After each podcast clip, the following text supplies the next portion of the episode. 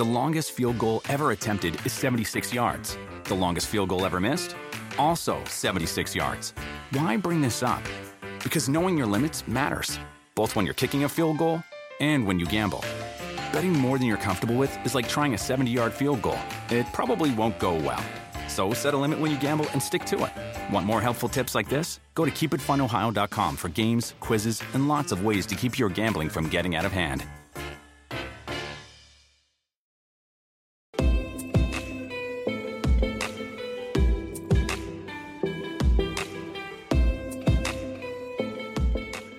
Hello and welcome to the Two Robbies podcast, your destination for in depth discussion and analysis of the Premier League. I'm Robbie Mustoe, he's Robbie Earle, and here are today's topics. Manchester United overcome an emotional day, the passing of Sir Bobby Charlton to find inspiration to beat Sheffield United 2 1. Chelsea squander a two goal lead at home to Arsenal to draw 2 2 in a tense and tight affair between Pochettino and Mikel Arteta's two sides. Liverpool grabbed two late goals courtesy of Mo Salah to defeat Everton 2 0 in a controversial Merseyside derby. And Man City avoid a potential scare with a 2 win win.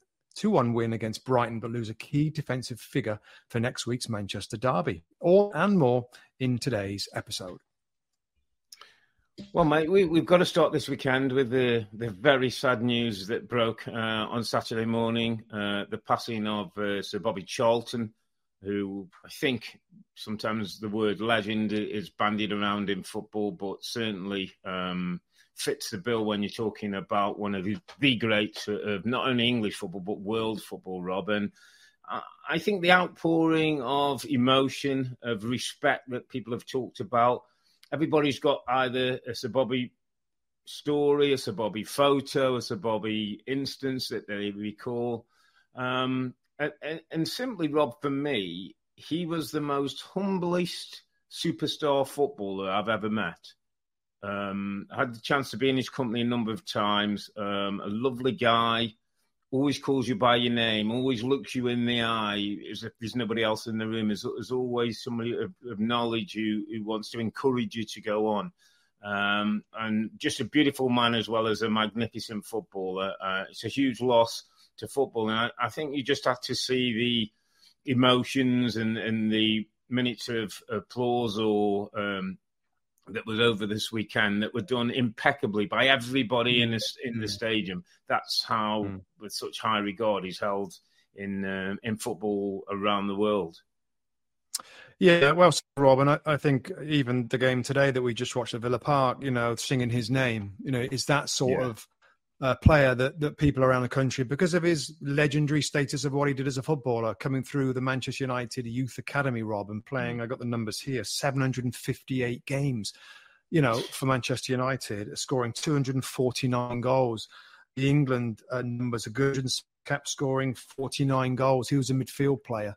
So I think, you know, when you said earlier, Rob, about everybody has their kind of thoughts, my, my, my thoughts and memories to footage that you know we don't see very often of the olden days of, of, Bobby Charlton going through midfield and smashing a ball into the roof of the net from 25 yards. That's you know the images that I have of him, and and I think you're right. I think there's certain figures that, and, and that's why our our show, our, our NBC broadcast was dominated yeah. at the start of it when the news came out, and even today because it's it, this is a, a big name, you know, a big name, England World Cup winner in 1966. Um, I think it's just Geoff Hurst now, Rob. That that team really is still team, yeah. with us. Mm-hmm.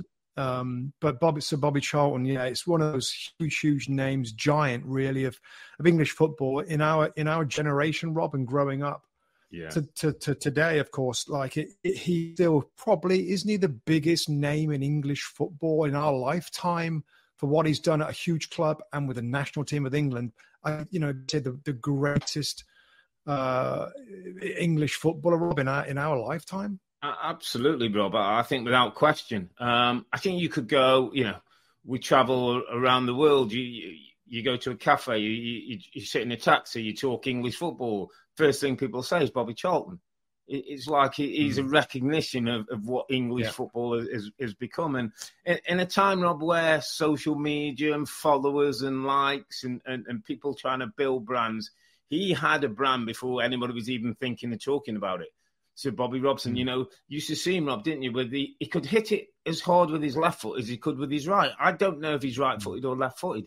Scored such mm. brilliant goals. Was so empathetic to his team. You know, would give. Um, apparently, you know, in the final against West Germany, he marked Franz Beckenbauer rather than got forward and got goals. He, he, he was so giving mm. to the team.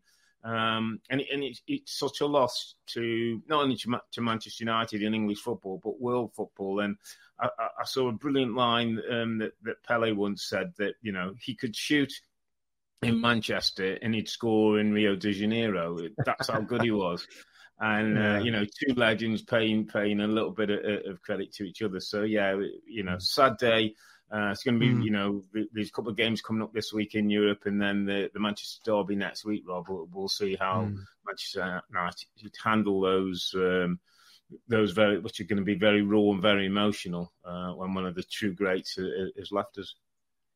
Just, just last thing for me, Rob. It's interesting. We had uh, Manchester United uh, legendary Phil Neville on our broadcast. Yeah. And, you know, I, I think everything that, that is Manchester United, if you if you know what I mean, the way that they go about things. Obviously, under Sir Alex Ferguson, it was continued superbly well. I think goes back to him. And Phil Neville said that the way he carried himself and the stats. Uh, I just, you know, we'll see how the club go from now, Rob. You know, that's, yeah. that's such a, a, big, giant icon of the club and of English football gone now. See how the club move forward. Um, I'm sure they're going to do the right thing over the next few weeks when there's games at Old Trafford. But yeah, a, a legendary person that's saddled on now and our thoughts, of course, with uh, his wife, Lady Norma, and his daughters and grandchildren who survive him. So, um, no, it's uh, it, it, was a big day yesterday, and I think we had to start the podcast with um, you know paying our yeah. respects as well. Um, let's move on to their game, Rob. Uh, Manchester mm. United away from home, Sheffield United, of course, knowing of that loss at that point. Um, yeah. Maybe extra motivation in their performance. They did get the victory that I'm sure of course, they all wanted and the fans wanted. Um, 2 1 win, Rob Dalot's. Yeah. You know, it was a Bobby, Sir Bobby Charlton like goal yeah. You know, from distance into the top corner to win Manchester United 2 1.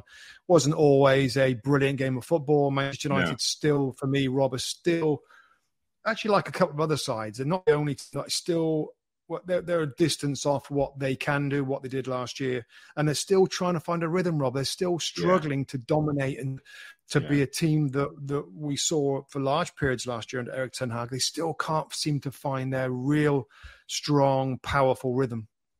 Yeah, it's interesting you say rhythm because I think last week or before, I call them they're like a bit of an untidy team. You know, when you see neat football and nice mm. build up, United on that team. And, and, and as I was watching them this weekend, I almost felt like you you know that mate, or you could be that guy actually. You know, you, see somebody uh, uh, uh, on a dance floor and they're not quite dancing to the beat. The beat's going one way and their feet are going the other.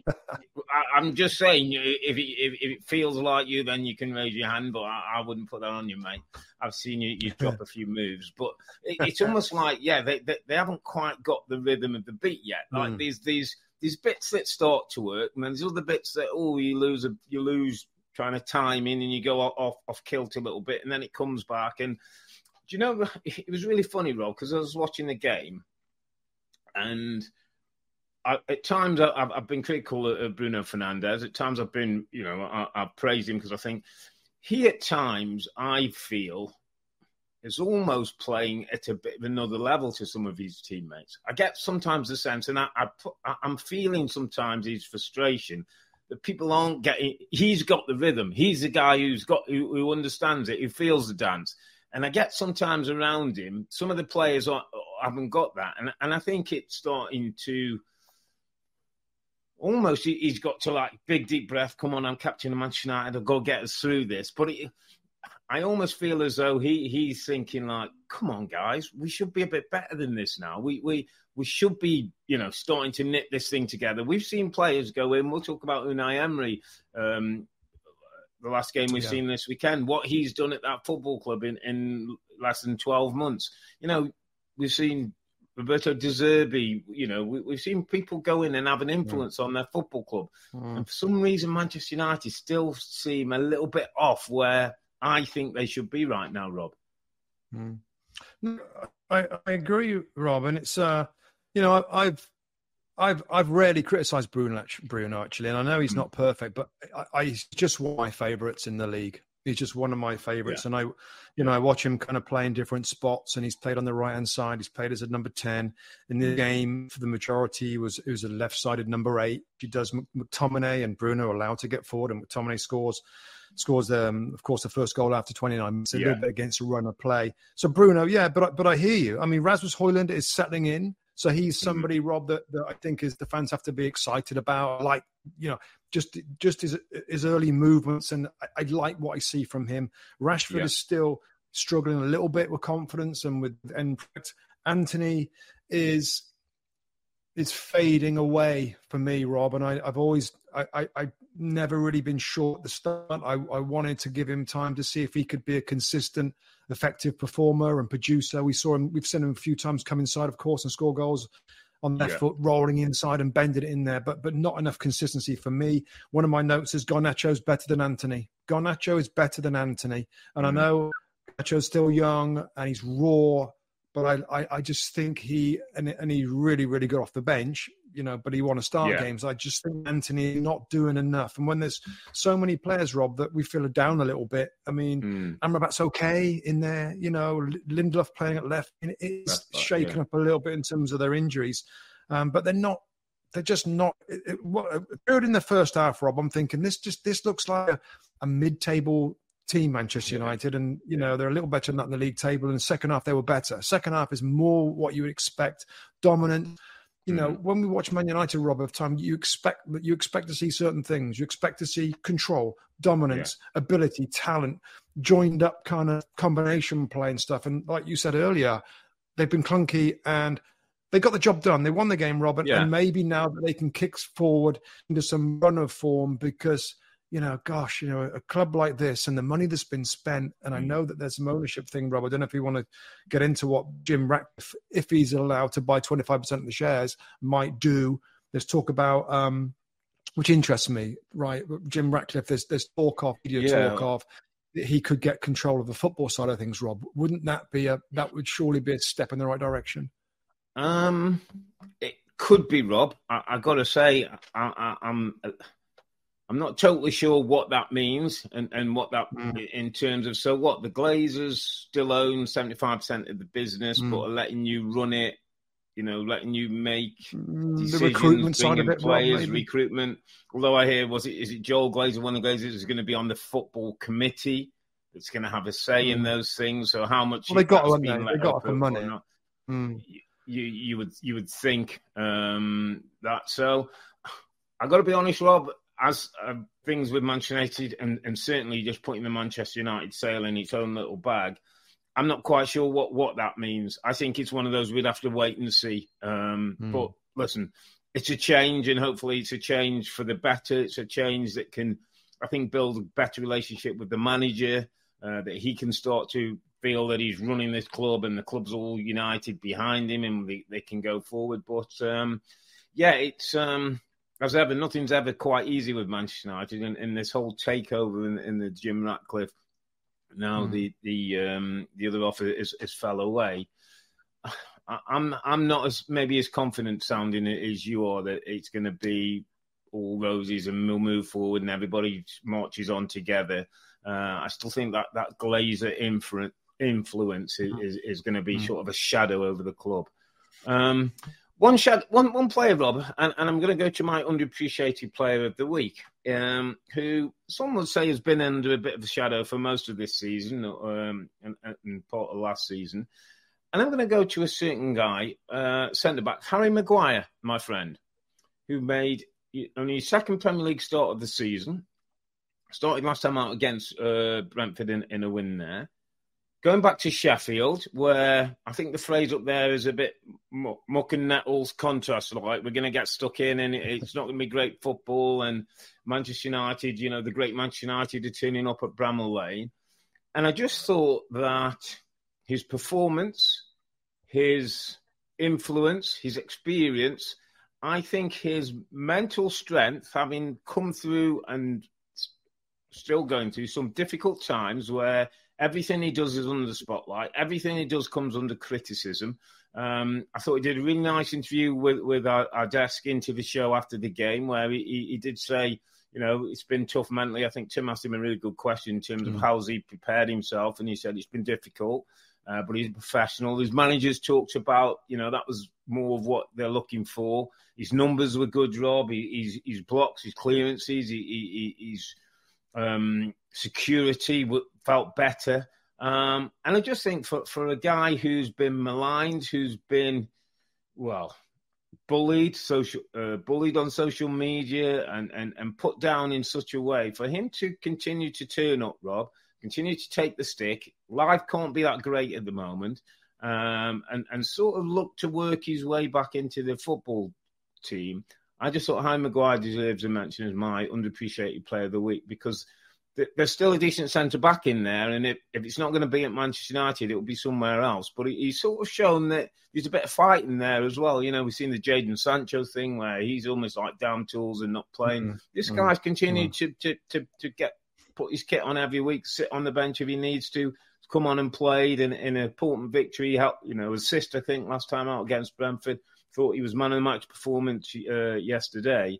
Um, so yeah, in a tough time, Harry Maguire's shown a little bit of, of, the metal and fight that might just get him back into at least contention of playing for, for United again.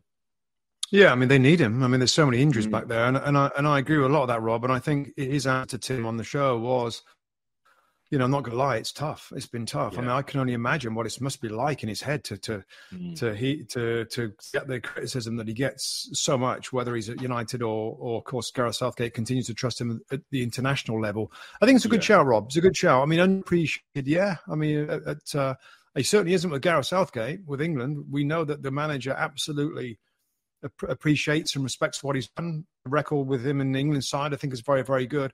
And I think you're right. I mean, it must be tough, Rob, to go out there for a club the size of Man United, knowing that if you make him, you, I mean, it, it, it's only a few weeks ago. Did he score an own goal? I can remember now. It's like you know, you reached out and it went in. Yeah, like, yeah. Everybody jumped on it, didn't they? Yeah, yeah, yeah. So, so good shout, good shout. I did play well uh, back mm. there with Jonny Evans. I mean, it's yeah. it's, it's remarkable, really. Those two, Incredible. you know the former Leicester guys back there for Manchester United, but he had a good game, and I think it's I think it's a good shout to give his character a mention. Rob, what a good character he's got. Yeah, just being able to get on there and play well, given. And, and by the way, you you have a few games like that, Rob. You have a few games like that, and the fans, not just us, but the Man United fans will respect that as well. Yeah, and, and he, yeah, and he will. He can turn us around, can't he? Yeah, he yeah, can start to say, absolutely. yeah, fair play. You know, yeah, McTominay yeah, is probably another one who's, who's who's in that similar vein. Who's now mm. becoming, as you said last week, I think an important player for them. Rob Scott McTominay, yeah, you know, getting goals, and making like things happen. Yeah, yeah. Friday, Friday. It's almost like whoever named Friday knew it should be celebrated with free fries. Free fries Friday at McDonald's. Get a free medium fries with any purchase of a dollar or more on the McDonald's app. Ba-da-ba-ba-ba. Offer valid through 930 to participate in McDonald's excludes tax. The longest field goal ever attempted is 76 yards. The longest field goal ever missed? Also 76 yards. Why bring this up? Because knowing your limits matters, both when you're kicking a field goal and when you gamble. Betting more than you're comfortable with is like trying a 70 yard field goal. It probably won't go well. So set a limit when you gamble and stick to it. Want more helpful tips like this? Go to keepitfunohio.com for games, quizzes, and lots of ways to keep your gambling from getting out of hand. With the Wells Fargo Active Cash Credit Card, you can earn unlimited 2% cash rewards on purchases you want and purchases you need. That means you earn 2% cash rewards on what you want, like season tickets to watch your favorite team, and 2% cash rewards on what you need, like paying for parking. That's the beauty of the Active Cash credit card. It's ready when you are with unlimited 2% cash rewards. The Wells Fargo Active Cash credit card. That's real life ready. Terms apply. Learn more at wellsfargo.com slash activecash. All right, let's let's move it on, Robbie O. Mm. Let's move it on. The next game on our on our little list and um, big big game. Uh, yeah. Arsenal derby. Big derby. Chelsea two. Mm. Yeah, uh, Chelsea two, Arsenal two. Goals from Cole Palmer um, from the penalty spot. Of course, it was uh, yeah. McCullough with the mishit cross that went over the top of the goalkeeper. Declan Which he said he meant. Apparently, he said he meant. Oh, did he say it? Uh, oh, wow. Don't. Yeah, do me do me a favour, you, please? Brilliant. And then Leandro Trossard scored in the 84th minute, Mm. I think it was, to make it 2 2. Yeah. Um, there's some words on Chelsea, Rob, because I particularly first Yeah. half, like they, they're Yeah. really starting to come together, and you can see the Mm. confidence, the the energy they've got, the fans are behind them from a terrible start and a terrible few months, really. When you go back to last season, Yeah. the, the, the form that they've been in for a long period of time now, Mm. he's starting to find. I feel consistency with the lineup. I, I'm a big. I really like Cole Palmer. It was a Yeah. decision to play him as a as a false nine, Rob, False with, nine, with yeah, yeah. Conor. Gallagher close to him. Mhm. Um, and Jack Nicholas Jackson was on the bench, came into the game Yeah. later on. Sterling's looked sharp down the right hand side. Mudryk's with the more games. You know, with things that are happening, I did a little Mm. uh, analysis of him a couple of weeks ago, Rob, uh, in our studio, and um, he actually is involved in quite a lot of the good stuff that Chelsea done over the weeks. So. Yeah. I, I think they're starting. They're starting to look a bit more of a, an identity about this team. Yeah, absolutely. It, I, I sort of wrote a couple of things as, as the game was going on, and, and as you say, Arsenal didn't play particularly well in the first half, but I, I think that would also be taking a bit of credit away from Chelsea. Mm. Um, I, as I was watching Chelsea, uh, and if listen at 77 minutes, Rob, everything's going to plan. Sanchez makes an error, Rice takes a good goal, and all of a sudden they're back in it. But if they if they if that if that had finished differently, I think that's almost like oh, that's what Poch is doing. That's that. I can totally see where where he's at. And my sort of takeaway was, I thought that was a glimpse into the future of what Chelsea could look like, but it was also a realization of actually where Chelsea are right now. Some lack of uh, experience, some poor decisions allowed a team, a, a, a decent team, back into the game, which which they should have won and and, and, and seen out. But there was the. I felt that Chelsea dis- will be disappointed, obviously, to be 2 0 up with 30 minutes to go and end up drawing 2 2. But there's a lot of good things they can take out of that game. I think there's a lot of good things. There's, there's a lot of Mm. decent players who've shown up, Rob. They played Liverpool, they played Arsenal at Stamford Bridge. We were at the uh, Liverpool game, first game of the season. I don't think I Mm. thought they played reasonably well that day, you know, to to, to get a draw. And I thought similarly, take take out the, the, the two late goals that obviously uh, has hurt them. But I think Pochettino and, and, and that young group of players can take almost like a bit of a step forward in terms. I thought Cucurella was excellent for them, Rob, uh, at left back, a player who has been a bit maligned and, and people were, were Mm. talking about him going out the door. I think Conor Gallagher's growing as a Chelsea player. I think he, he, his influence, his maturity is being pulled. Cole Palmer's been a, a, good, a great little find for them. Uh, good business at a time when you know they've they've had injuries. Um, so I think there's, there's a lot of you know that Raheem Sterling's form's picked up and he looks really involved and, and, and, and lively again. So I think there's a lot of good things starting to happen at Chelsea, and you know I don't think they should just focus on that last 30 minutes when you know Arsenal came back into the game and maybe could have could have nicked it later on. Um, that, that you know Pochettino that that's what Poch is about. That's the, what this group is about. Given time, they can start to put some 90 minute performances together that will hopefully see them over the line. Yeah, um, there's still really good players to come into this team, Rob, uh, that will make them better. I, I, I really think that a back is for them. They started in a different way, didn't he, Chelsea? And I, and they're Mm. lacking numbers in attacking areas. Yeah, By by going to a back four, it's literally more people in advanced positions for them. Of course, you've got Ben Chilwell to come back at left back. I agree, Cucurella Yeah. did really, really well, but Ben Chilwell is better as a left back. Reece James is close at right. And I just think the midfield triangle, if you put it that way, with Enzo, Caicedo, and Conor Gallagher, is kind of Yeah. interesting, Rob. It's Mm. kind of interesting, and I hope the manager sticks with it because, you know, in some ways you might say, is there a star kind of creator in there? Yeah. Uh, I'm not sure. And by the way, recently, you know, and I, I think I'm right in saying this, it's been Caicedo next to Enzo Fernandez. Remember Yeah, that little period of time, Rob, when Enzo Mhm. was playing as a 10 almost? yeah, And I'm like, higher up. oh, yeah, Yeah, I, I like where he is now next to Caicedo, and I like where Conor Gallagher is. Gallagher, Gallagher just yeah. needs to start score, you know, just to, to, to get a couple in, one off his backside to score a goal, to get, because I think he could be a regular scorer, Rob. And, and I just, when you look at other midfields, I'm thinking about the Liverpool midfield of the Yeah. four or five years ago, and you got the energy. There's a, there's youthful Mm-hmm. energy, there's defensive power in Caicedo, there's the the um, the scoring potential Gallagher, the creativity of Enzo. I kind of like the combination of qualities in that midfield three. And Yeah. again, I, I, I just reiterate, really hope that those three stay and get used to each other because I think that's what you're starting to see now is players being used to playing with each other.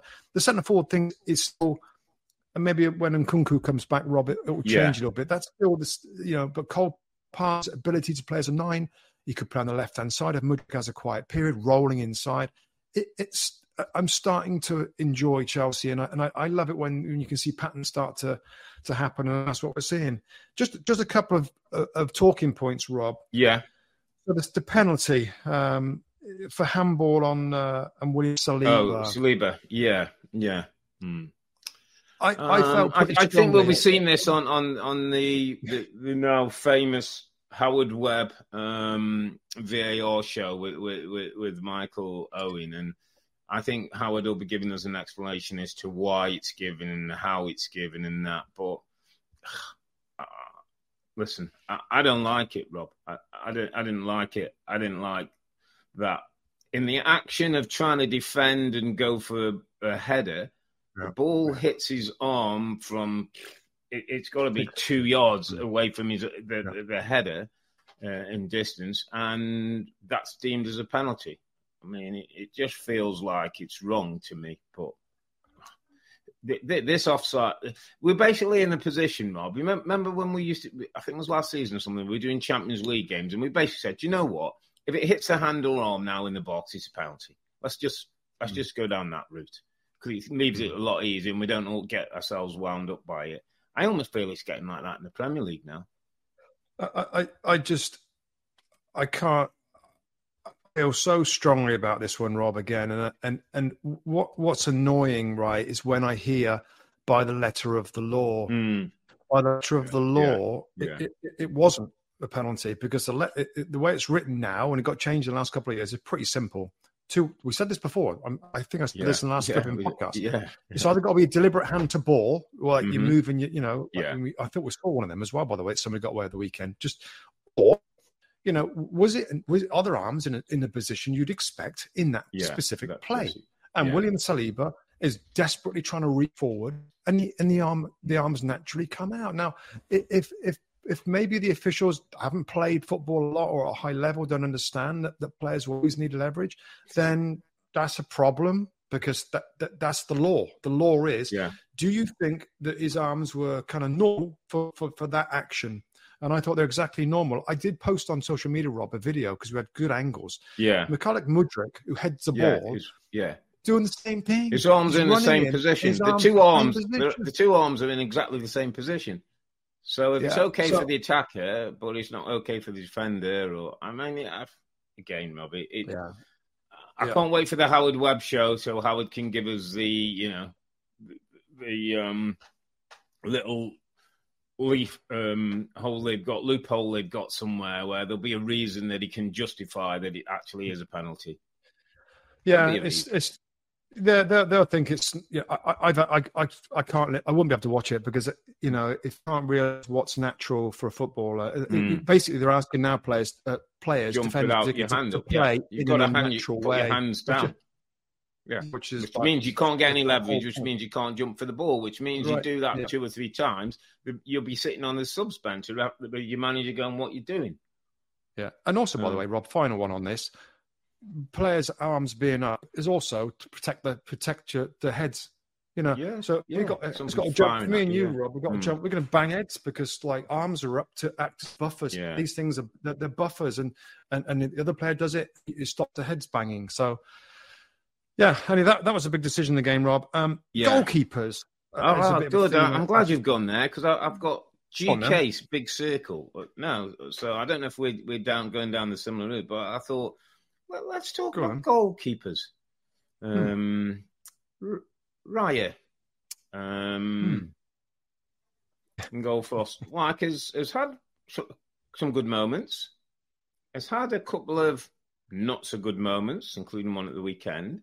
Um, I thought for the first time, Rob looked a little nervy, like it started to get to him a little bit.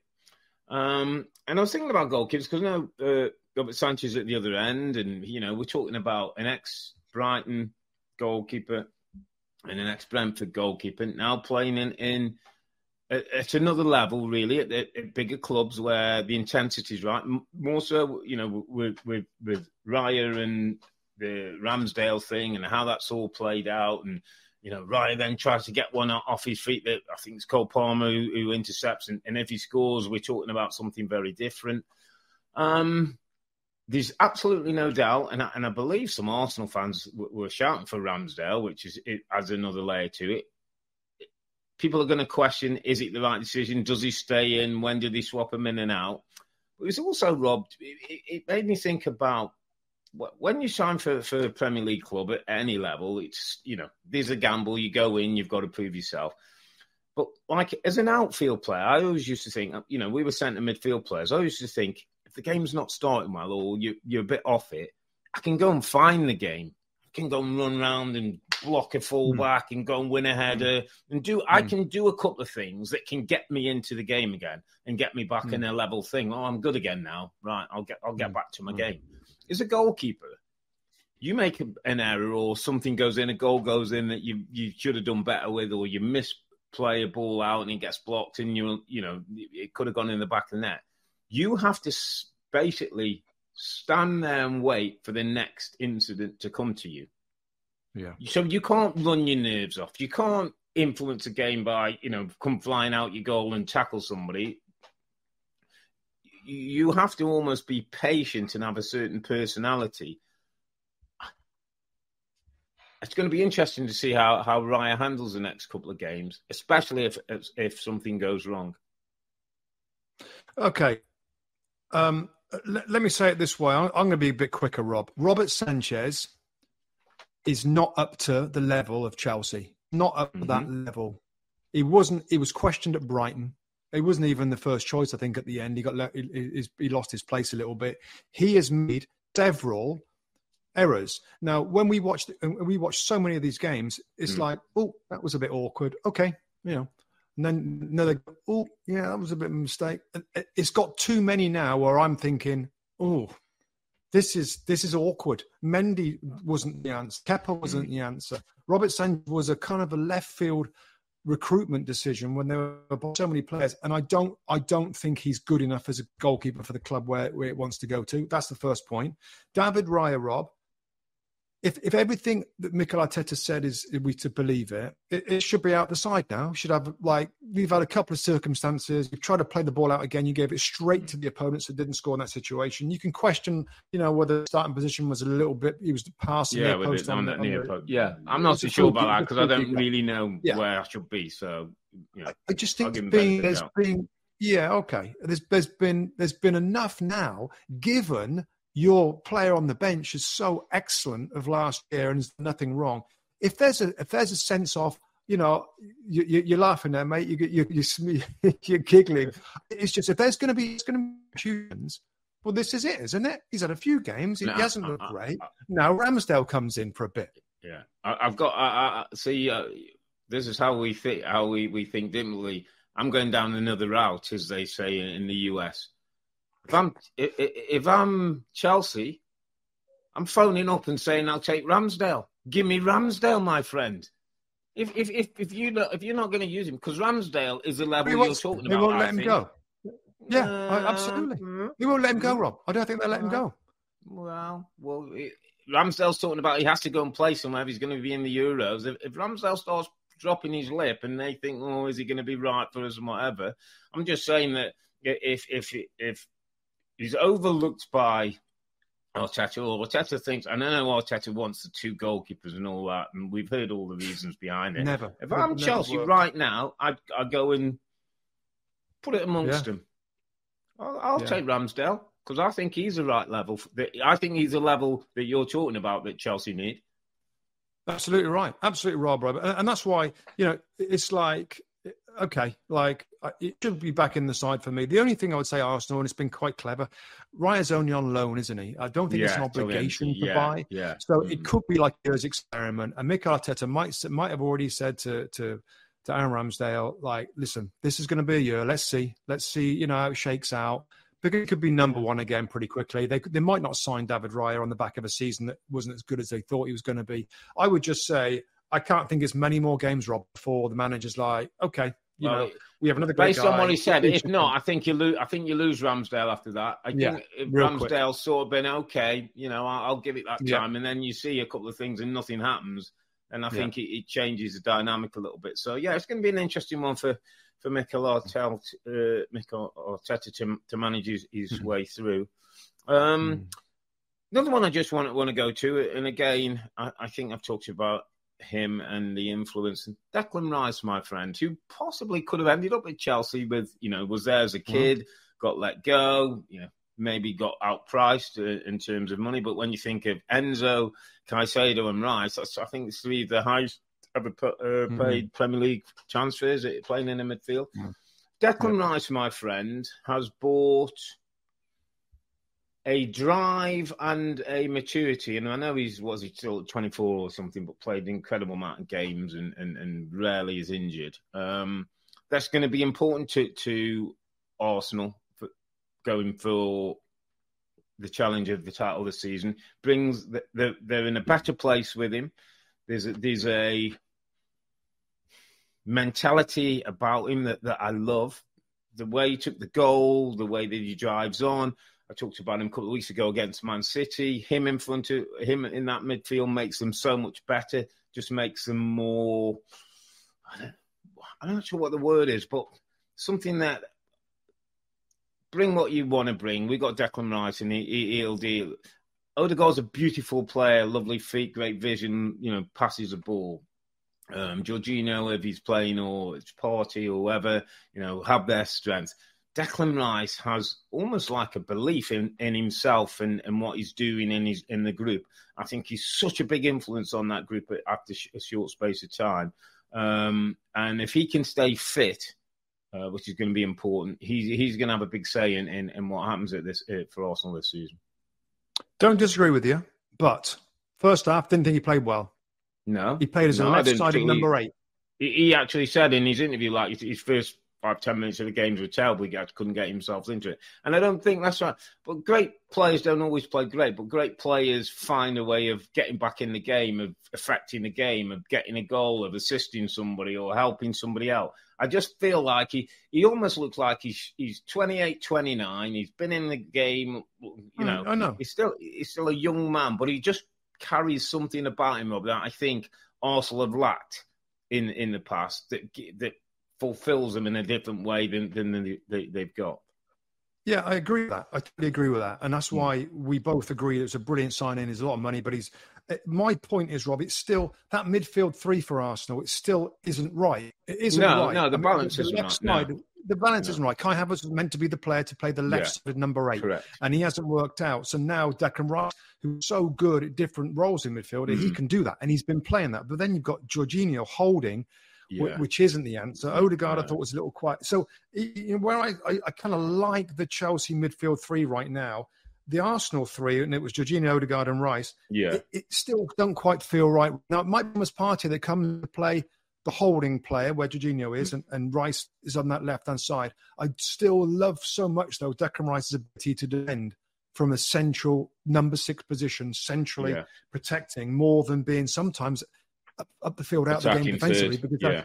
because, and now he can do that. Anyway, we, we, we go on a bit. Like uh, my point is that midfield three, and I think that's what has quite for Arsenal, and they're still trying to find that slick rhythm that we saw Robbers at the start of last year yeah, when we went yeah, over to the UK. The we saw football. we saw him in, in the flesh like from 20 yards away, and I was like, wow, they they still haven't quite done it. I mean, fair play, great character. They come back and Saka puts a brilliant yeah. ball in for Trossard, who I just really like Trossard, Rob. I'd, I, would i would sooner have him in the side than, well, I guess when you've got Martinez, Jesus, and Saka, that probably is your front three. But I've got to say, I would mm. at times play Trossard instead of Jesus up front, but I think Trossard's got more creative production of him than than Jesus. That's that's just my personal take on that. Um, but anyway, just to sum this one up, Rob, we talked a lot about this yeah. one. Good signs for Chelsea finding finding a, a, a identity.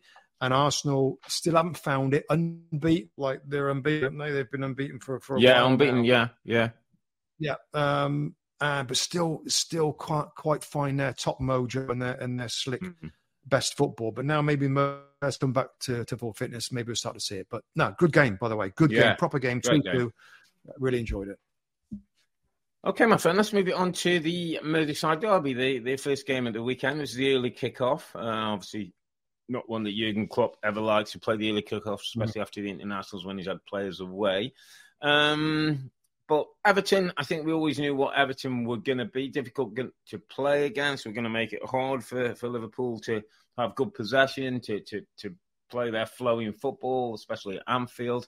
Um, incident packed game, my friend. Uh, incident packed game.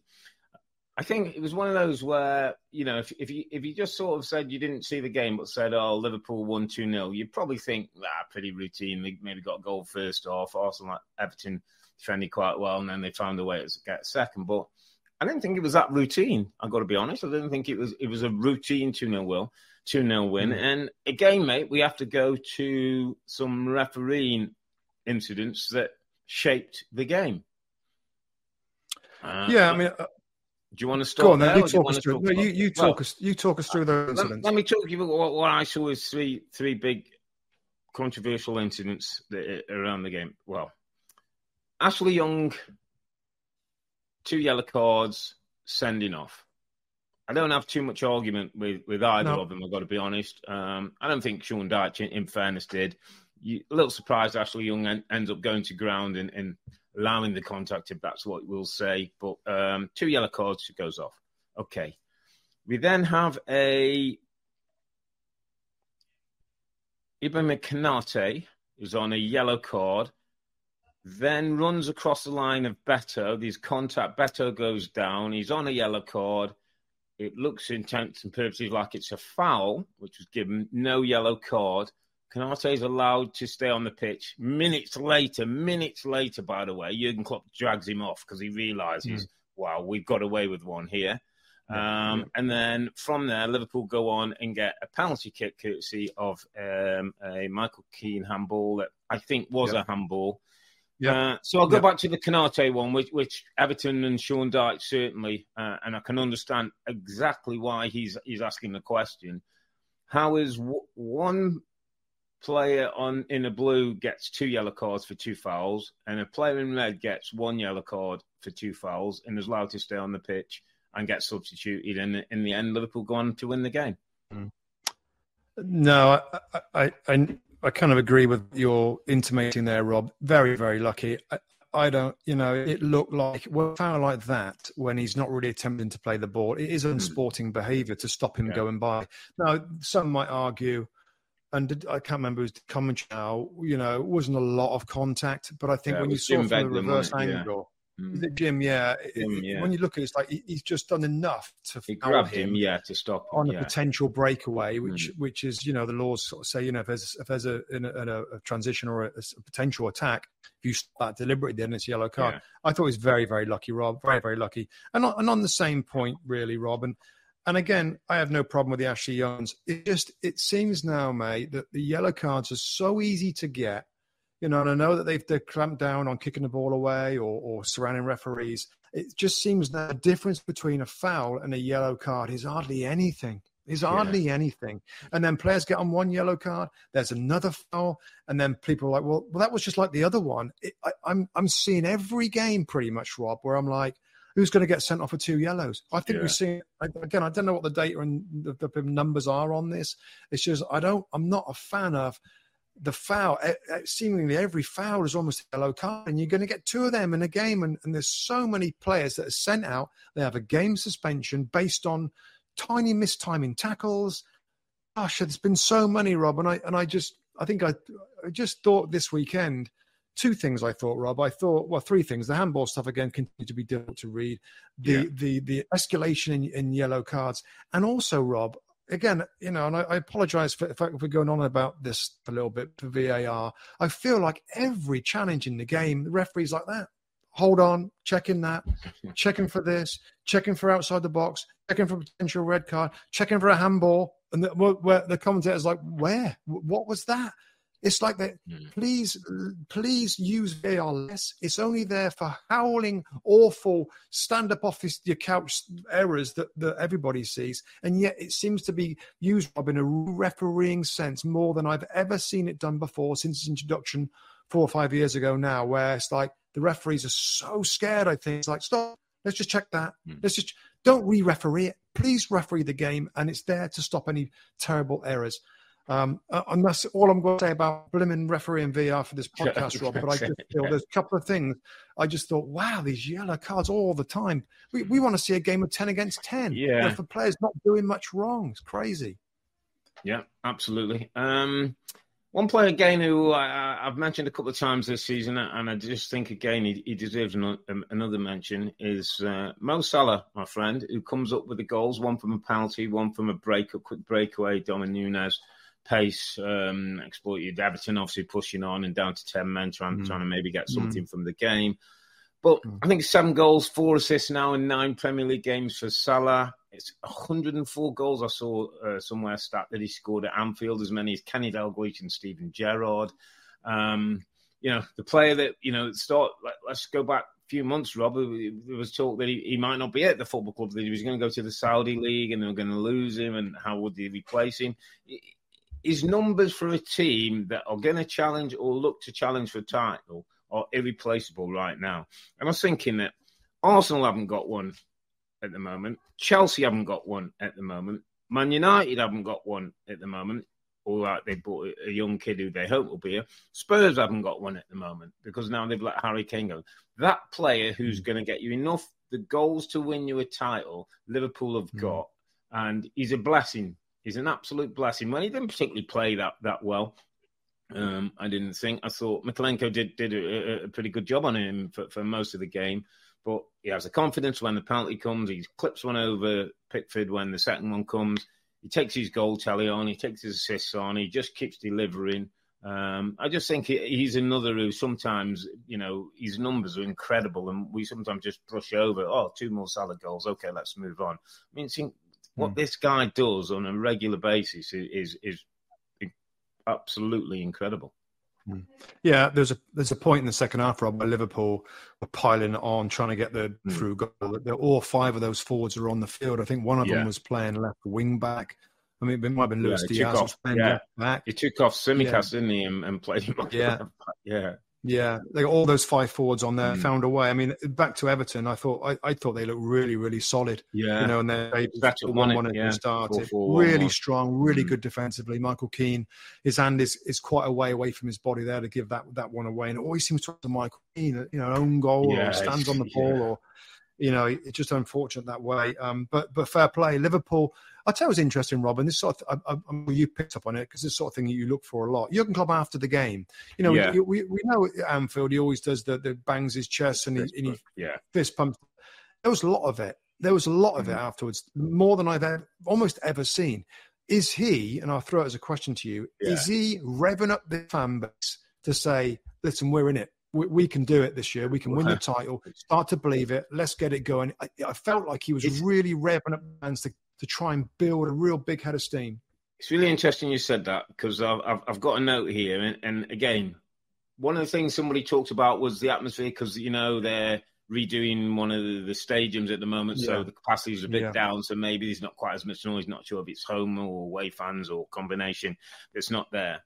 But there's something that, that, that, I wrote down, Robin, and it was kind of part of that Klopp thing and part of the, the game as a whole. And he even, you know, he came out after, and, and in fairness, was, was honest enough to say he thought Konate could have gone. He thought they were a bit lucky. But the I've, I've, I've wrote a note where I've said there's still part of me that feels Liverpool are convincing themselves that they're title contenders as much as they're convincing us. I still, it still like feels like there's – two or three good wins or two or three real top performances that are going to go, yeah, they're, they're in it, or mm, are Liverpool really in it? I still feel it's like in the balance, and, and, and it's interesting that you picked up on Klopp. I think he's trying to ignite the fans, to ignite the players, mm. to ignite the football club. Mm. When when they were mm. chasing City, you felt it, didn't mm. you? We went to the yeah. training ground and you felt that they were, you know, they, they felt that they were going to win the title. The year, the year they did it, remember we saw them in preseason, and Jordan Henderson was like, I couldn't believe how positive he was. And yeah, we, we, we're going for it this year. And I just don't feel they're quite in that spot at the moment. And maybe that's mm. where Klopp, you know, is great at, you know, the fist pump, the emotional stuff, mm. the, you know, connecting with the fans. I just feel maybe that that's where they are right now. Yeah, like like Robbie's trying to hug them there. You know, come on, you mm-hmm. you know, we are we, we we need you. We need you to try and get to there. The, the one thing, thing that's interesting, Rob, watching you know the lineup, of course, before the the game kicked off is Szoboszlai, Mac Allister, and Gravenberch all started yeah, the game in midfield, yeah. and yeah. I feel like if if Ryan Gravenberch is the real deal and he's ready to be the real deal at this in this team at this club, which is very difficult to then then mm. I think it's on. I honestly think it, it's it's on. Does Mac Allister um, play as your six though, though, Rob? So you, would have yeah, to. Would have, he has to. Yeah. Six. Well, I think so. again, Mac Allister, mm. that's not his best position. Again, there's times where he just, I mean, his passing range is brilliant, but it's still a few times he gets caught on the yeah, ball a little bit yeah. offensive. So I don't know. I mean, like, I, I, I hear you. And I think my biggest concern would still be defensively. It still is. And I know Trent moves into midfield, we push on Szoboszlai and all that, yeah. and um, that works quite nicely. I still, you know, Konate, you know, I guess if, if I know what I'm getting out of most of those players, Gravenberch in Field don't know. Konate, I think I know what I'm going to get out of him, and it's really important. He's on the right side to to, yeah. to cover for Trent when he moves inside. Key player, key key player. I, I feel like Konate is for the team. See what they can yeah. do. They're going to miss Robertson, Rob. You know, to your point of are they really ready to have a title till He's mm. such a good player, Robertson, in so many different ways. They're going to be messed with. He's done his shoulder. He's going to be out for many, many weeks, I believe. Um, yeah, uh, again, the goals and the creative part, no problem. Szoboszlai, even though he's been away, captain in Hungary, he's still yeah. running like sure. into the game.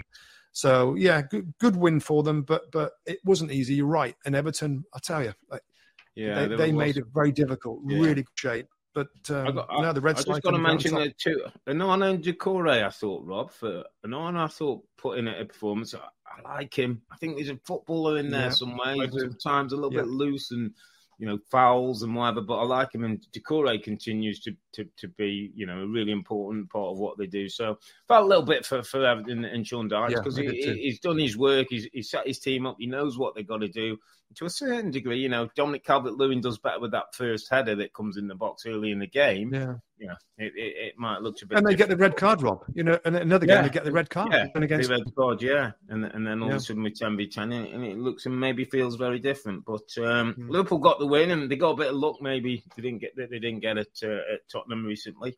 Um, get the two points and, and keep them up there with the rest of the front runners. Have you ever brought your magic to Walt Disney World like, hey, we came to play? Did you tip your tiara to a Creole princess or get goofy officially? When we come through, it's true magic because we came to play at Walt Disney World Resort. If you went on a road trip and you didn't stop for a Big Mac or drop a crispy fry between the car seats or use your McDonald's bag as a placemat, then that wasn't a road trip. It was just a really long drive. Ba-da-ba-ba-ba. At participating McDonald's. The longest field goal ever attempted is 76 yards. The longest field goal ever missed? Also 76 yards. Why bring this up? Because knowing your limits matters, both when you're kicking a field goal and when you gamble. Betting more than you're comfortable with is like trying a 70 yard field goal. It probably won't go well. So set a limit when you gamble and stick to it. Want more helpful tips like this? Go to keepitfunohio.com for games, quizzes, and lots of ways to keep your gambling from getting out of hand. Okay, hmm. let's move it to a team who moved to the top of the table with a, a 2 1 win against Brighton.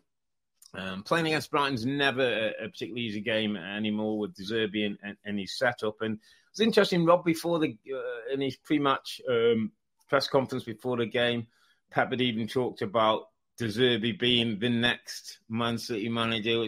we know with Pep, he, he, he likes throwing out all, all, the compliments and then beating you, um, you know, just to just to prove a point. Um, but I have to say, I, I was keeping an eye on this game, doing one or two things, but it almost looked to me as though City were a little bit back to the City we've expected uh, over the last few years. Good football, plenty of chances, getting to those areas that, that behind the back line and, and, causing problems, pulling the ball back, and, and a threat uh, going forward with, with, the front players. Yeah, I, I saw. I mean, I, I, just, I just thought they were at it. Just high mm. energy, just really, really sharp from the beginning. Totally dominated the first half, and and when they go two 0 up, Rob Alvarez and Haaland scored goals. Yeah. Um, I'm thinking, wow, this could be another bit of a bit of a tonking for Brighton. Um, the second half, Brighton do what do, and the manager does what he does, and he mm. he's so all out attacking football. It, I, I'm still finding it fascinating to see how he how he goes. Other teams that down after 20 minutes, Rob, yeah. away at Man City, are fearing the worst. In this game, Man City are almost holding on at the end to get the three yeah. points because Brighton find a way to get back in, and they they keep trying to play their way, and it, and it's and they, and they seem to get opportunities. I mean, playing Solly March at left back, it looks like he's got a bad injury, yeah. by the way, which is a real blow yeah. for, just... for, a player that's in the, the form of his mm. career. Um, playing him at left back, and then he's got attacking players throughout midfield and up front. He absolutely goes for it, De Zerbi, mm-hmm. wherever he is. And even when he goes 2 0 but 2 0 down, Rob, there's no sense of being pragmatic at all. There's not a pragmatic bone in his body. it's all about we'll find a way, we'll get our passing going. And they did. In the second yeah. half, they get the goal. Ansu Fati scores, and then City, you know, Pep's making defensive substitutions. Two defenders come on late, I think it was, uh, and Brighton worried them right to the end. So I thought it was a game where both teams, in some ways, come out with credit. I mean, I still find it difficult to to predict the Brighton lineup, and it, yeah, God, there's some good players on the bench, and like why. Well, we had Welbeck, and Welbeck got injured, didn't he, early, and, and Ferguson had to come on 40 minutes into the yeah. game, which you know, yeah, affects things as well because obviously they're, they're, a different profile. But yeah, you, you, he's going to play his football. He's going to play his way, and that's why every now and then we see a bit of a freak result against Brighton because maybe when it doesn't work, it, it, all doesn't work one day. But mm. he moves on. Mm. He has his confidence in, in what he does and how he does it, and he's not one of them managers who's ever going to ask him to play long and don't you know don't take touches in there. He's going to believe in what he does, and I think because of that, the players believe. And yeah, it could have been, um, you know, you wouldn't have been that surprised if some if Brighton had found a way to to, to get a, a two two draw. Uh, one player who caught my eye, Rob, who it's kind of unfair that City is so good and then this guy's come in and, and, and the biggest credit I can give him is he's almost bought another option.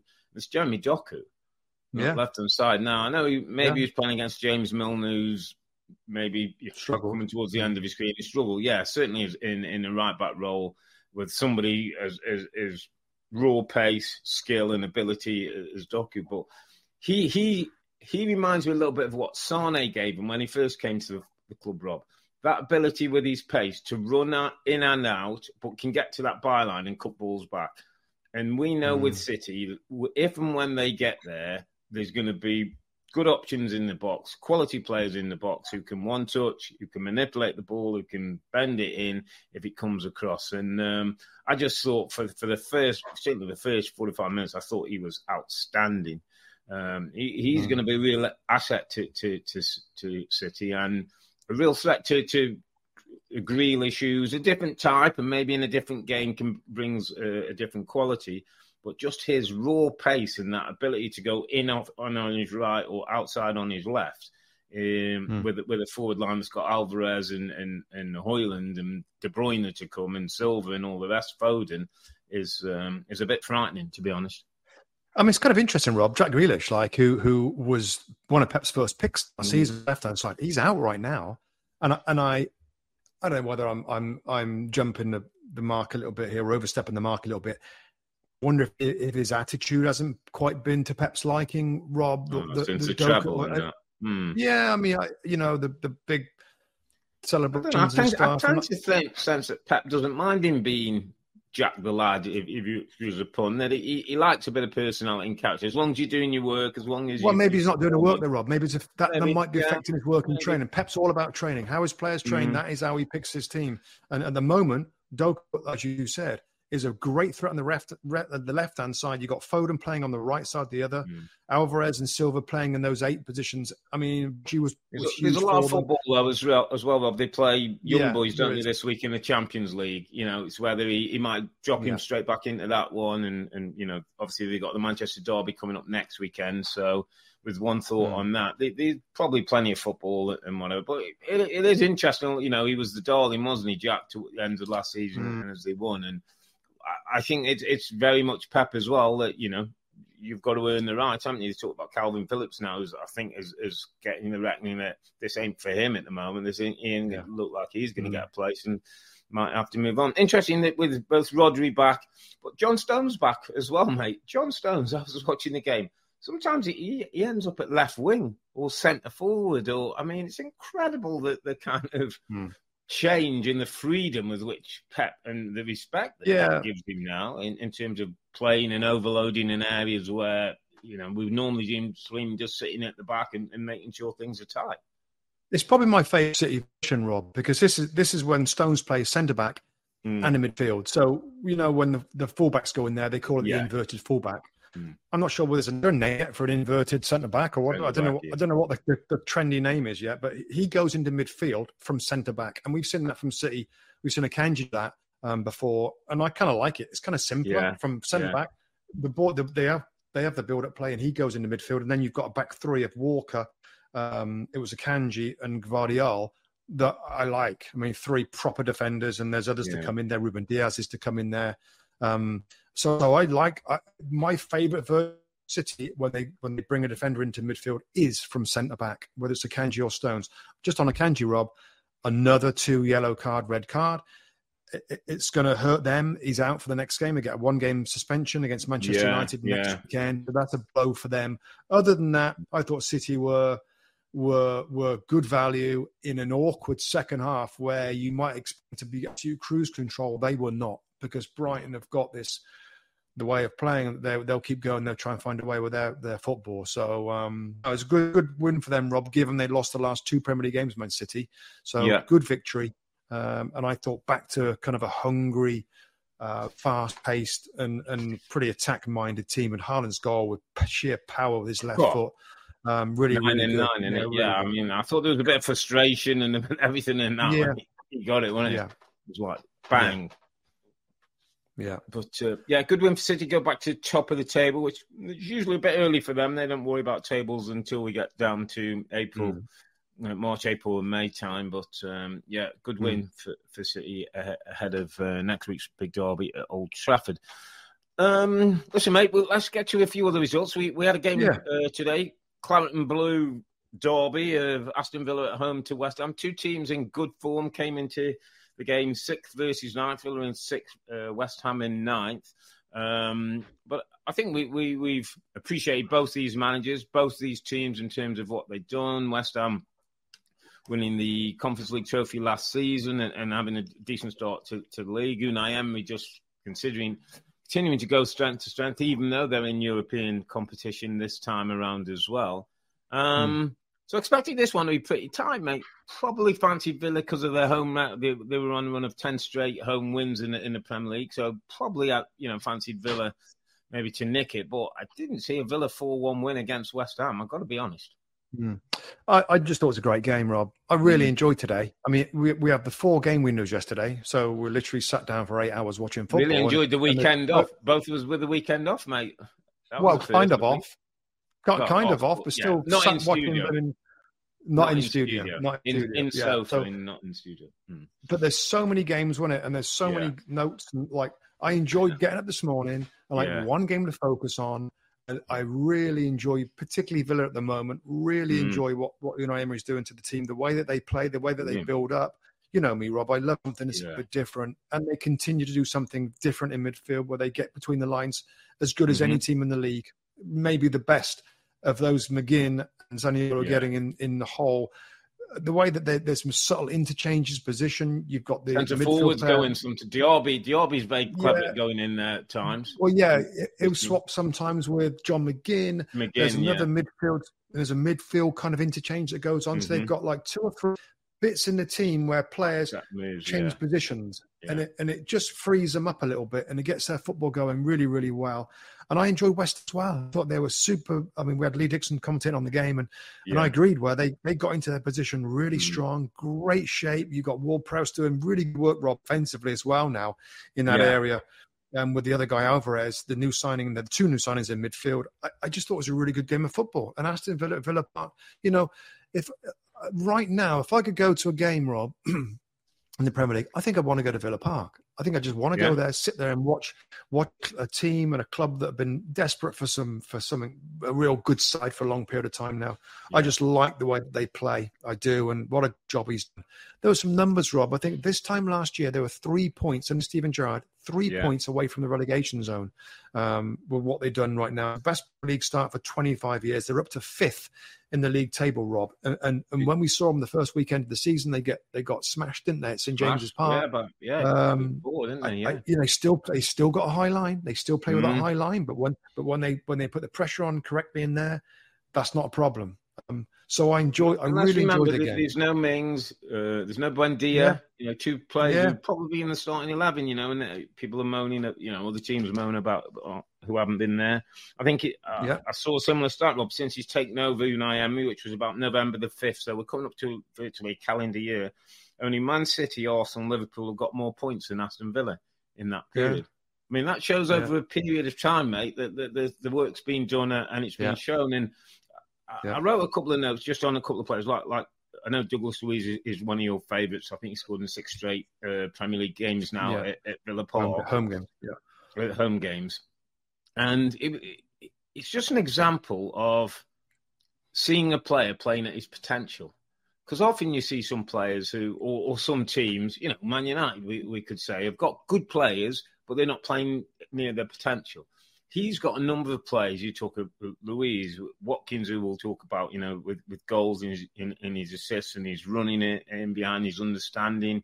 He's growing un, under the coach. Um, and there's another guy, Rob, I wanted to mention actually, who, who just caught my eye today, and I kept seeing him. And he's Mhm. not one of them who probably gets the headlines. He's not one of them who's the commentators talk about that much. But Boubacar Kamara, Yeah, good player. Good player, my friend.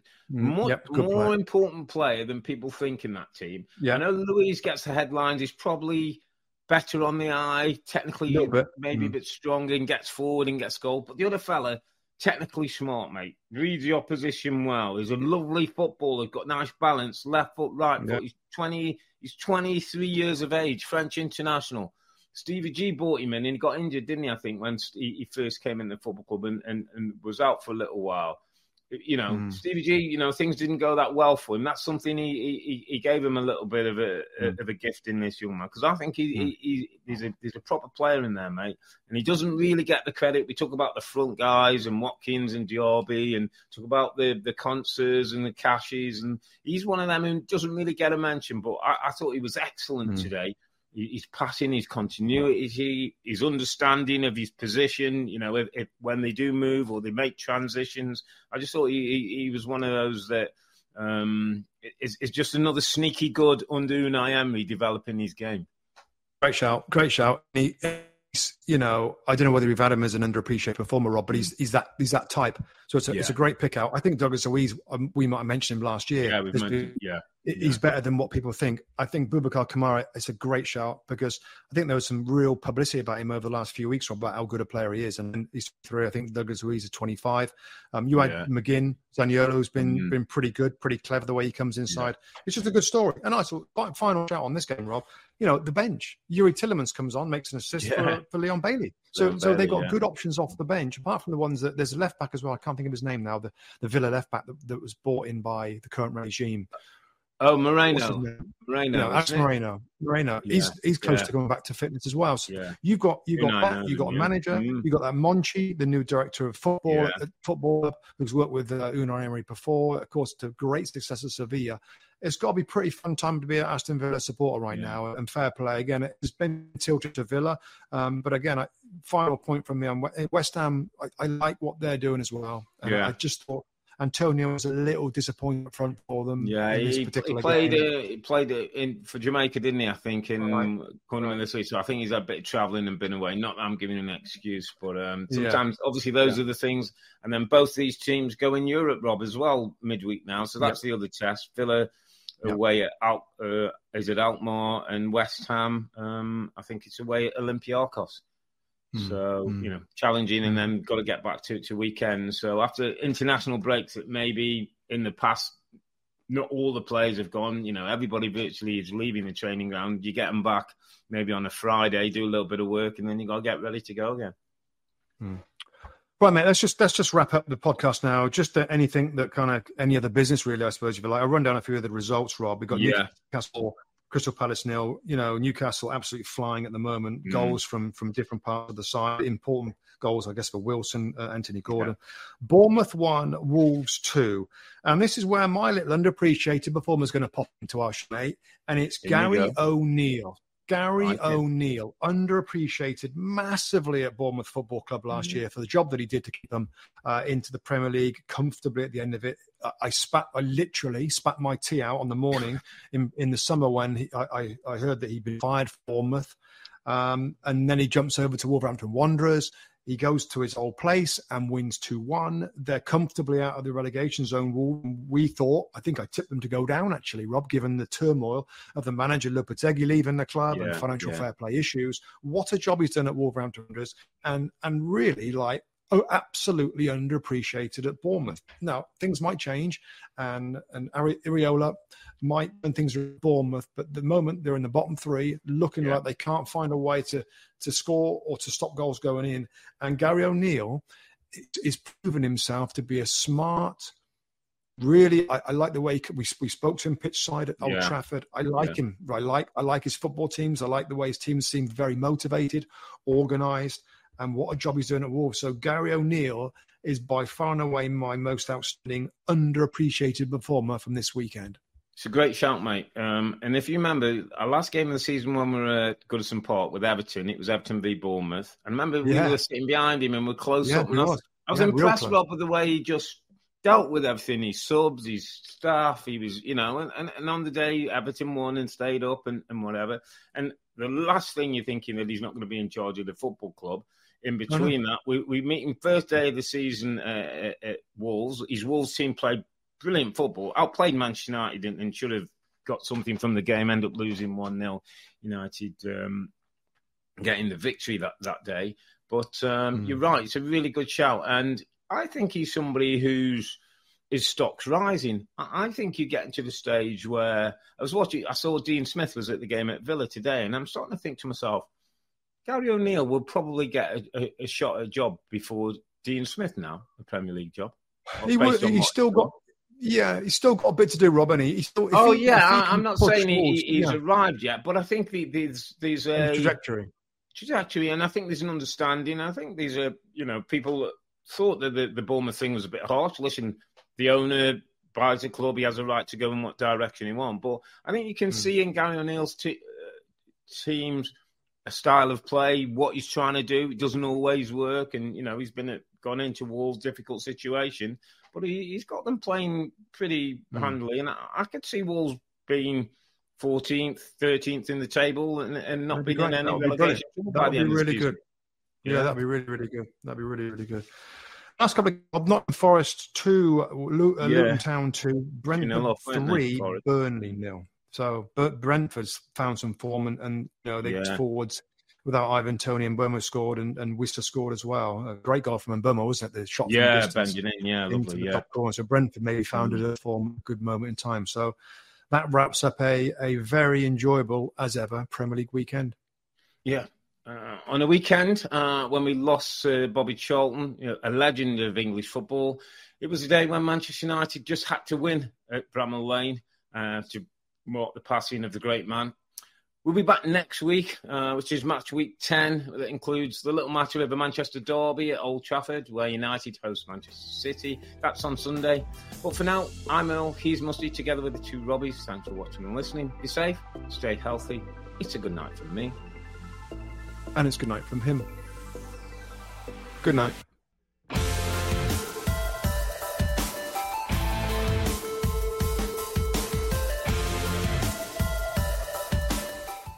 Friday. Friday. It's almost like whoever named Friday knew it should be celebrated with free fries. Free fries Friday at McDonald's. Get a free medium fries with any purchase of a dollar or more on the McDonald's app. Ba-da-ba-ba-ba. Offer valid through 930 to participate in McDonald's excludes tax. The longest field goal ever attempted is 76 yards. The longest field goal ever missed? Also 76 yards. Why bring this up? Because knowing your limits matters, both when you're kicking a field goal and when you gamble. Betting more than you're comfortable with is like trying a 70 yard field goal. It probably won't go well. So set a limit when you gamble and stick to it. Want more helpful tips like this? Go to keepitfunohio.com for games, quizzes, and lots of ways to keep your gambling from getting out of hand.